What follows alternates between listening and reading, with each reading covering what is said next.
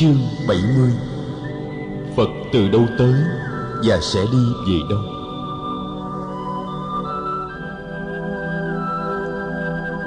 Một hôm nọ, khi trời đang cơn mưa tầm tã, có một vị du sĩ tới viếng. Vị du sĩ này tên là Uttiya. Đại đức A Nan Đà tiến dẫn ông vào gặp Phật. Thầy giới thiệu vị du sĩ, nhắc ghế mời ông ngồi, rồi đi lấy khăn để ông lau khô đầu tóc và mình mẩy. Uttiya hỏi Phật: Sa môn Cồ Đàm, thế giới là còn mãi hay là sẽ có khi bị hoại diệt? Phật mỉm cười nói: Du sĩ Uttiya, tôi xin phép không trả lời câu hỏi đó. Uttiya hỏi: Thế giới là có biên giới hay không có biên giới? Tôi cũng không trả lời câu hỏi đó. Vậy thì thân thể và linh hồn là một hay là hai? Câu hỏi này tôi cũng xin phép không trả lời. Vậy sau khi chết, Sa môn Cồ Đàm còn hay là mất? Câu hỏi này tôi cũng xin phép không trả lời.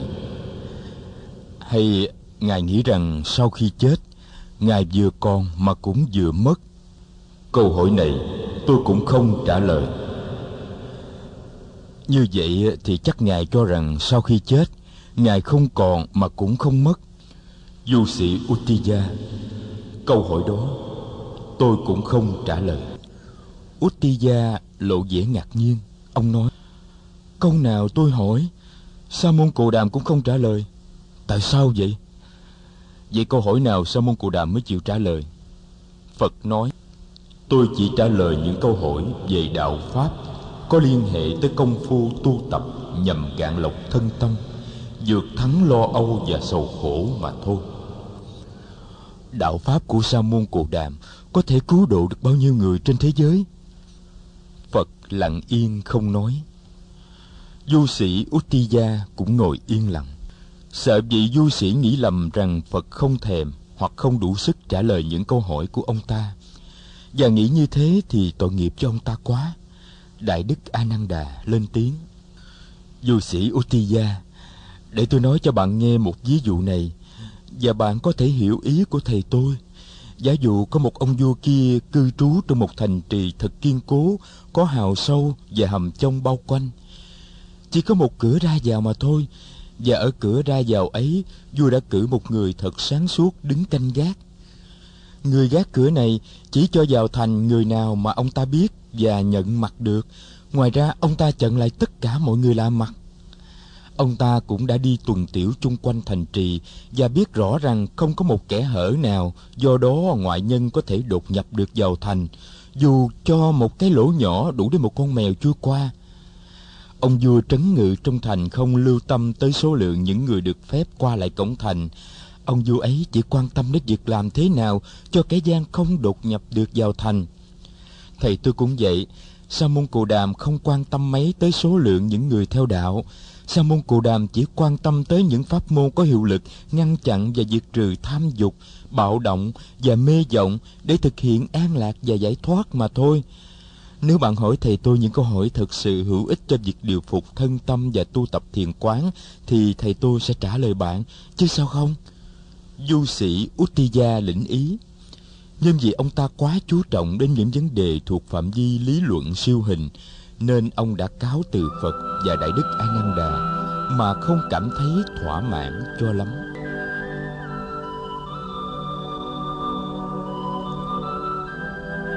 Sau đó mấy hôm, lại có một vị du sĩ khác tên là Vacchagotta đến viếng Phật.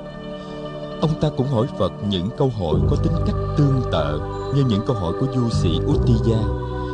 Ví dụ, ông hỏi: Sa môn Cồ Đàm, xin ngài cho biết là có ngã hay không? Phật lặng thinh không đáp. Sau vài câu hỏi không được giải đáp, Vacchagotta đứng dậy và bỏ đi. Sau khi Vacchagotta đã đi khuất, Đại đức A Nan Đà hỏi Phật: Thế Tôn, trong các buổi pháp thoại, Thế Tôn đã từng có giảng dạy về đạo lý vô ngã. Tại sao hôm nay Thế Tôn không trả lời những câu hỏi về ngã của du sĩ Vacchagotta? Phật nói: A Nan Đà, đạo lý vô ngã mà tôi giảng dạy cho các vị khất sĩ là một pháp môn hướng dẫn thiền quán, mà không phải là một chủ thuyết. Hiểu nó như một chủ thuyết, các vị có thể bị kẹt vào nó. Tôi đã chẳng có lần nào bảo các thầy là giáo pháp phải được xem như chiếc bè chở ta qua sông, như ngón tay chỉ mặt trăng, và ta không nên bị kẹt vào giáo pháp hay sao? Du sĩ Vacchagotta chỉ muốn tôi đưa ra một chủ thuyết, thì tôi đưa ra làm sao được? Tôi không muốn cho Vacchagotta kẹt vào một chủ thuyết, dù là chủ thuyết hữu ngã hay là chủ thuyết vô ngã. Nếu mình nói với ông ta là có ngã, thì là mình đi ngược lại giáo pháp của mình. Nếu mình nói với ông ta là không có ngã, để ông ta níu vào đấy như một chủ thuyết, rồi để ông ta bị kẹt vào đấy, thì có ích gì cho ông ta? Vậy nên im lặng là câu trả lời hay nhất trong trường hợp này.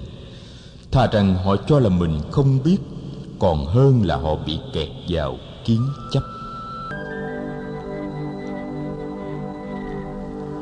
Một hôm, Đại Đức A Nậu Lâu Đà trên đường đi khất thực bị một nhóm du sĩ chặn lại cật vấn. Họ bắt thầy phải trả lời cho được câu hỏi của họ. Họ nói trả lời được thì họ mới cho đi. Họ hỏi: chúng tôi nghe đồn Sa môn Cồ Đàm là bậc giác ngộ viên toàn, và giáo pháp của người rất cao siêu mầu nhiệm. Thầy là môn đệ của Sa môn Cồ Đàm, vậy xin thầy cho biết, sau khi chết, Sa môn Cồ Đàm có còn hiện hữu hay không? Rồi các vị du sĩ buộc Đại Đức A Nậu Lâu Đà chọn một trong những mệnh đề sau đây. Một, sau khi chết, Sa môn Cồ Đàm còn. Hai, sau khi chết, Sa môn Cồ Đàm mất. Ba, sau khi chết, Sa môn Cồ Đàm vừa còn vừa mất. Bốn, sau khi chết, Sa môn Cồ Đàm vừa không còn vừa không mất. Khất sĩ A Nậu Lâu Đà biết rằng trong bốn câu trả lời đó không có câu trả lời nào phù hợp với giáo pháp của Phật. Thầy im lặng. Nhưng các vị du sĩ không bằng lòng sự im lặng đó. Họ buộc thầy phải nói một cái gì đó. Cuối cùng Đại Đức nói: này các bạn, theo tri kiến của tôi thì trong bốn mệnh đề đó không mệnh đề nào diễn tả được sự thật về Sa môn Cồ Đàm. Các thầy du sĩ cười và bảo nhau: xem bộ vị khất sĩ này là người mới tu, cho nên ông ta mới không trả lời được câu hỏi của mình và tìm mọi cách để thối thác. Thôi, chúng ta nên để ông ta đi cho rồi. Nói xong, họ bỏ đi.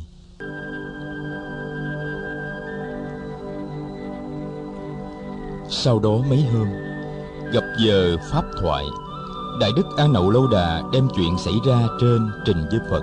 Rồi thầy nói: Thế Tôn, xin Thế Tôn soi sáng cho chúng con, để chúng con được học hỏi thêm, và để chúng con có khả năng trả lời mỗi khi được hỏi về những câu hỏi tương tự. Phật hỏi A Nậu Lâu Đà: này A Nậu Lâu Đà, đi tìm bắt Sa môn Cồ Đàm bằng khái niệm rất khó. Sa môn Cồ Đàm ở đâu? A Nậu Lâu Đà, có thể tìm Sa môn Cồ Đàm ở nơi hình sắc không? Bạch Thế Tôn, không. Có thể tìm Sa môn Cồ Đàm nơi cảm giác không? Bạch Thế Tôn, không. Có thể tìm Sa môn Cồ Đàm nơi tri giác, tâm tư và nhận thức không? Bạch Thế Tôn, không. Vậy thì A Nậu Lâu Đà, có thể tìm Sa môn Cồ Đàm ngoài hình sắc không? Bạch Thế Tôn, không. Có thể tìm Sa môn Cồ Đàm ngoài cảm giác không? Bạch Thế Tôn, không.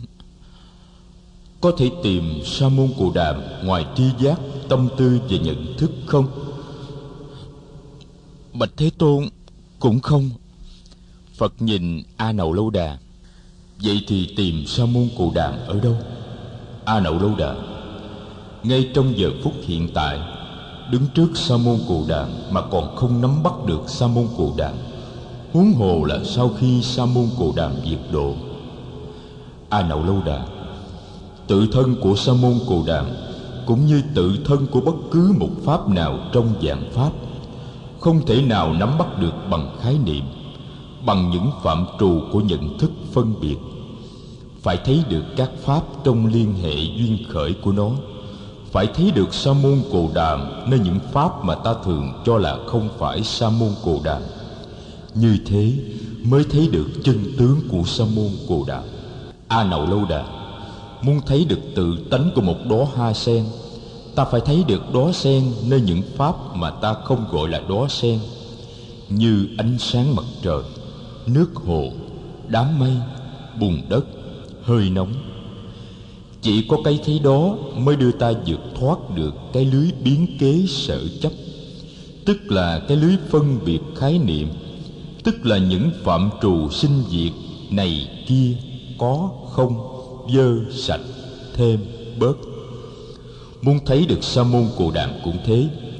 Bốn phạm trù có, không, vừa có vừa không, không có cũng không không mà các vị du sĩ đưa ra ấy chỉ là bốn cái lưới nhện trong số bao nhiêu chiếc lưới nhện khác, không có đủ sức nắm bắt được con chim đại bàng của thực tại mầu nhiệm. A Nậu Lâu Đà, thực tại thân không thể dùng khái niệm phân biệt mà nắm bắt, không thể dùng ngôn ngữ văn từ mà diễn bày. Chỉ có trí tuệ thực chứng do thiền quán đem lại mới giúp ta thể nhận được tự thân thực tại.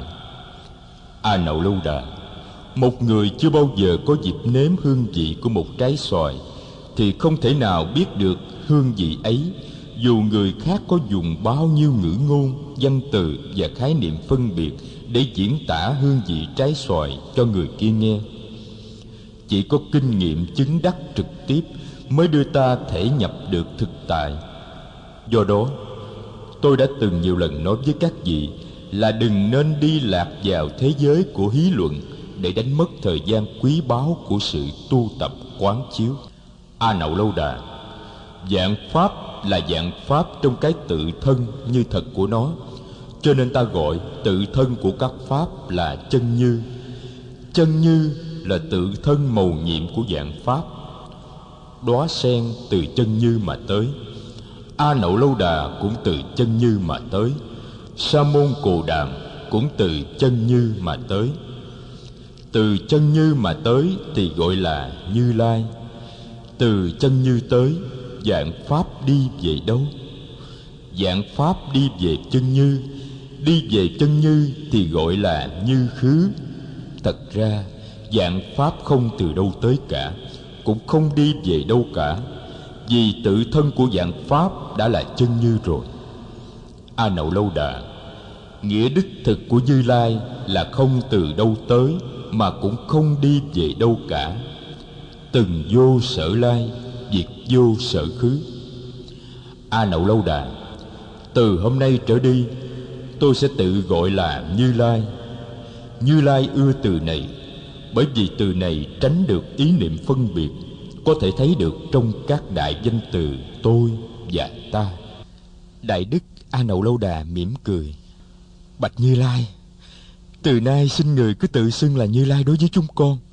Chúng con biết rằng chúng con cũng từ chân như tới, nhưng chúng con không tự xưng chúng con là Như Lai. Chúng con chỉ để Như Lai sử dụng đại danh từ này. Thế Tôn, mỗi lần Thế Tôn tự gọi mình là Như Lai, chúng con lại có dịp được nhắc nhở để quán chiếu và nhớ rằng chúng con cũng thuộc về cùng một bản thể chân như, bất sinh và bất diệt. Phật mỉm cười. Như Lai rất vui lòng vì đề nghị ấy của thầy A Nậu Lâu Đà. Đại đức A Nan Đà có mặt trong buổi tham vấn kỳ diệu hôm ấy. Sau khi cuộc tham vấn chấm dứt, thầy đi theo đại đức A Nậu Lâu Đà. Thầy đề nghị là ngày hôm sau hai người sẽ lên trùng tuyên cho đại chúng nghe nội dung của cuộc tham vấn từ đầu đến cuối, và đại đức A Nậu Lâu Đà sẽ bắt đầu buổi trùng tuyên bằng cách thuật lại cuộc đối thoại giữa thầy và các du sĩ ngoại đạo trên đường phố Xá Vệ. Thầy A Nậu Lâu Đà Xá Vệ. Thầy A Nậu Lâu Đà Xá Vệ.